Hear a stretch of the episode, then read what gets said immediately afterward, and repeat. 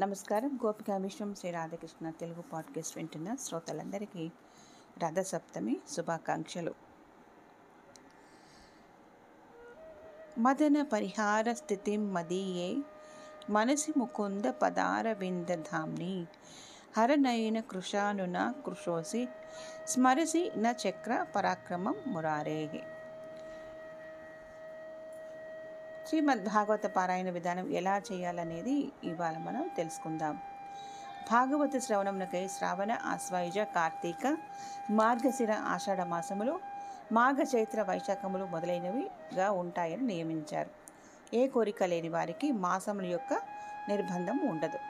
సప్తాహ శ్రవణంకై కోరికలు ఉన్నవారికి మాత్రమే మాసనీయమని గుర్తించాలి. సప్తాహము చేయు స్థలమున చక్కగా రంగవల్లులు మొదలైనవి ఏర్పరిచి పచ్చని తోరణములు ఫల పుష్పములతో అరటి స్తంభములతో అలంకరణ చేసి చక్కగా తీర్చిదిద్దాలి. విరక్తులు వైరాగ్యము గల వారు కూర్చున్నట్టుకై ప్రత్యేకంగా ఉష్టాసనం ఒకటి ఏర్పాటు చేయాలి. భక్త ఉత్తరముఖంగా శ్రోతలు తూర్పుముఖంగా లేక భక్త తూర్పుముఖంగా శ్రోతలు ఉత్తరముఖంగా కూర్చుండవాలి. ఒకవేళ అది కానీ అనుకూలంగా లేకపోతే భక్త మరియు శ్రోతలు ఎదురెదురుగా కూర్చుండ ఉండేటువంటి పరస్పరము దిశని పరిస్థితిని తూర్పు దిశగా పరిగణించారు శాస్త్రకారులు.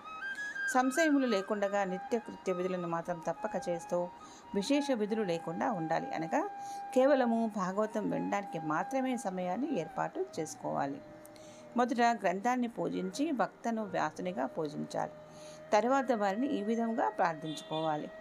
శుకరూప ప్రబోధజ్ఞ సర్వశాస్త్ర విశారద ఏతత్ కథా ప్రకాశేన మత జ్ఞానం వినాశయ హే శుకమహాముని రూపమున ప్రకాశించు స్వామి నా అజ్ఞానము తొలగించి నన్ను ధన్యుడని చేయవలసిందిగా ప్రార్థిస్తూ ఈ గ్రంథాన్ని కూడా ఈ విధంగా పూజించాలి।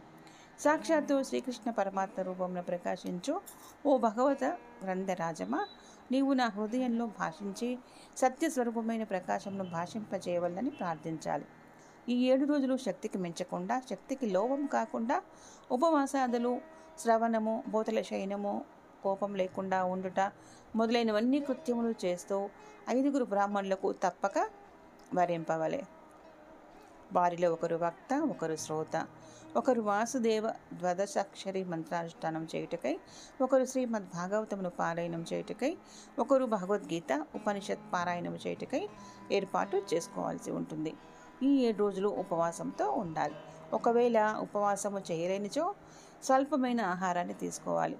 తినగా నిద్ర వచ్చేట్టుగా ఉండకూడదు. కథాభంగము అసలు కారాదు. నోపవాస వరహ ప్రోక్త కథా విఘ్న కరోయది కథకు విఘ్నం కలిగించేదిగా ఉంటే ఉపవాసం చేయకూడదు. హవిష్యాన్నము ఒక మారు భుజించి కథను వినవలే. ఫలాహారము ఉపహారము ఏకభుక్తం మొదలైనవి చేయొచ్చు. ఈ నియమానికి వక్తకు శ్రోతకు కూడా ఉంటుంది. మరియు బ్రహ్మచారిగా ఉంటూ నేలపై పడుకుంటూ మహాత్ములను పండితులను అగౌరవం చేయకుండా దుష్టమైన పాచి పదార్థములన్నీ వదిలి దయారూప భావంతో ప్రవర్తించాలి. ఇక భాగవతమును శ్రవణము చేయవారు ఎవరంటే దరిద్రులైన వారు క్షయరోగి భాగ్యహీనుడు సంతానము లేనివారు మోక్షము కోరినవాడు అన్ని కోరికలు కలిగినవాడు పిల్లలు పుట్టిన బతకని వారు మాటి మాటికి గర్భస్రావం కలిగేవారు పిల్లలు అసలే కలగని వారు ఈ భాగవత శ్రవణము చేసినట్లయితే తత్సంబంధమైన పాపాలన్నీ తొలగి తప్పక ఫలితాన్ని పొందుతారు.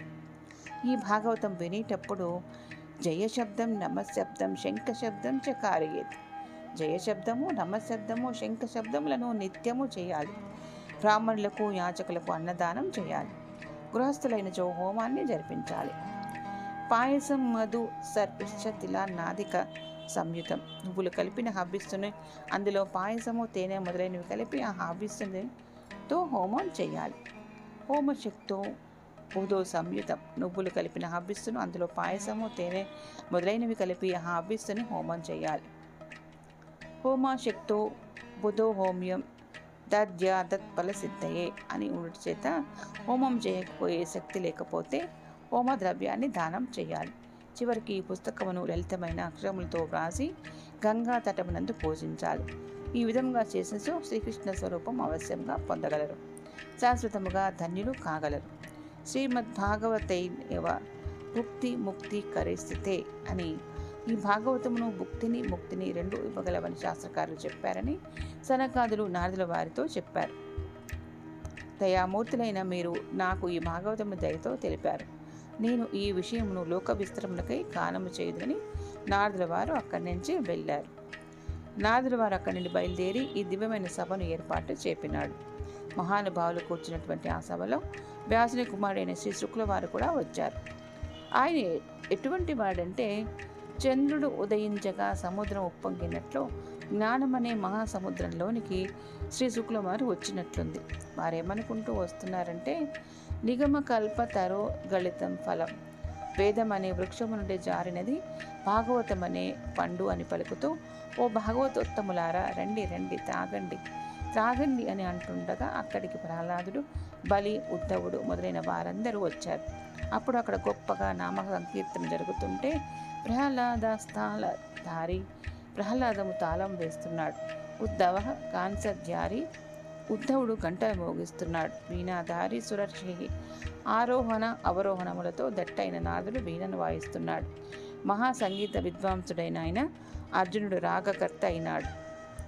ఇంద్రుడు మృదంగమును వాయిస్తున్నాడు. దేవత షట్చక్రవర్తులందరూ అక్కడికి వచ్చి చేరారు.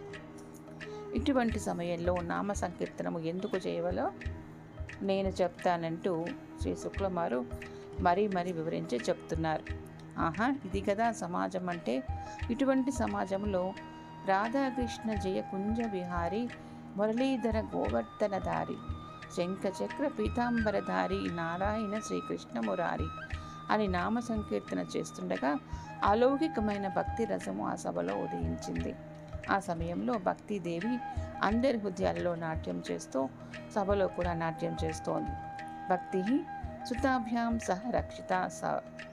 తన యొక్క శాస్త్రమైన భక్తి శాస్త్రం ఈ భాగవతం ఈ కథా సముద్రంలో నృత్యం చేస్తున్నది భక్తిదేవి.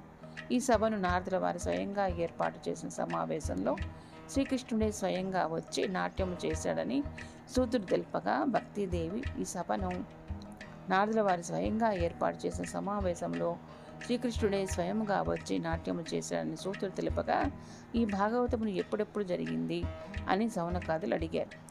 శ్రీకృష్ణ పరమాత్మ వెళ్ళిపోయిన తర్వాత ముప్పై సంవత్సరములకు శ్రీ శుక్లమారు పరీక్షణ్ మహారాజుల వారికి ఆ తర్వాత రెండు వందల సంవత్సరములు గోకర్ణుడు తన తమ్ముని ఉద్ధారం కొరకు చెప్పాడు. ఆ తర్వాత ముప్పై సంవత్సరములకు నారదుల వారికి సనకాదుల వారు చెప్పారు. ముక్తేక హేతు మిష భక్తి విలాసకారి. ముక్తేక హేతుమిహ భక్తి విలాసకారి సంతః కథాన కమిదం పిబత ధరేన మహా ఆదరముతో పరమ పవిత్రుల ద్వారా భక్తికి విలాసమైనటువంటి ఈ పరమ పవిత్రమైన భాగవత కథను ఆదరముగా మీరు గ్రహించండి తాగండి ఈ విషయంలో యమధర్మరాజు కూడా చాలా భయపడతాడు. తన యొక్క దూతలను పిలుచుకొని చెవిలో చెబుతాడు. పరిహార భగవత్ కథాస్తు మత్తాన్ ప్రభురహ మాన్యనుడాం న వైష్ణవానం ఓయి దూతలారా మీకు నేను అందరికీ జ యజమానిని కానీ భగవద్భక్తులకు మాత్రం నేను యజమానిని కాదు కావున మీ చెవిలో నేను చెప్తున్న మాటలను మీరు మర్చిపోకండి. ఎవరైతే ఈ భాగవత కథను వింటుంటారో నోట అంటుంటారో వారి జోలికి మాత్రం పోకండి అని గుసగుసగా చెవిలో చెప్తాడు. ఆసారే సంసారే విషయ విషసంగ కులదియ. క్షణార్థం క్షేమార్థం పిబతగాధ తుల సుధాం సారము లేని సంసారములో విషయమనే విషమే నిండి ఉన్నటువంటి సంసారములో చెడ్డబుద్ధి గలవారు అజ్ఞానులు తిన్నదే తింటూ పాడిందే పాడుతూ పూర్తిగా ఆనందపడుతూ ఉంటారు.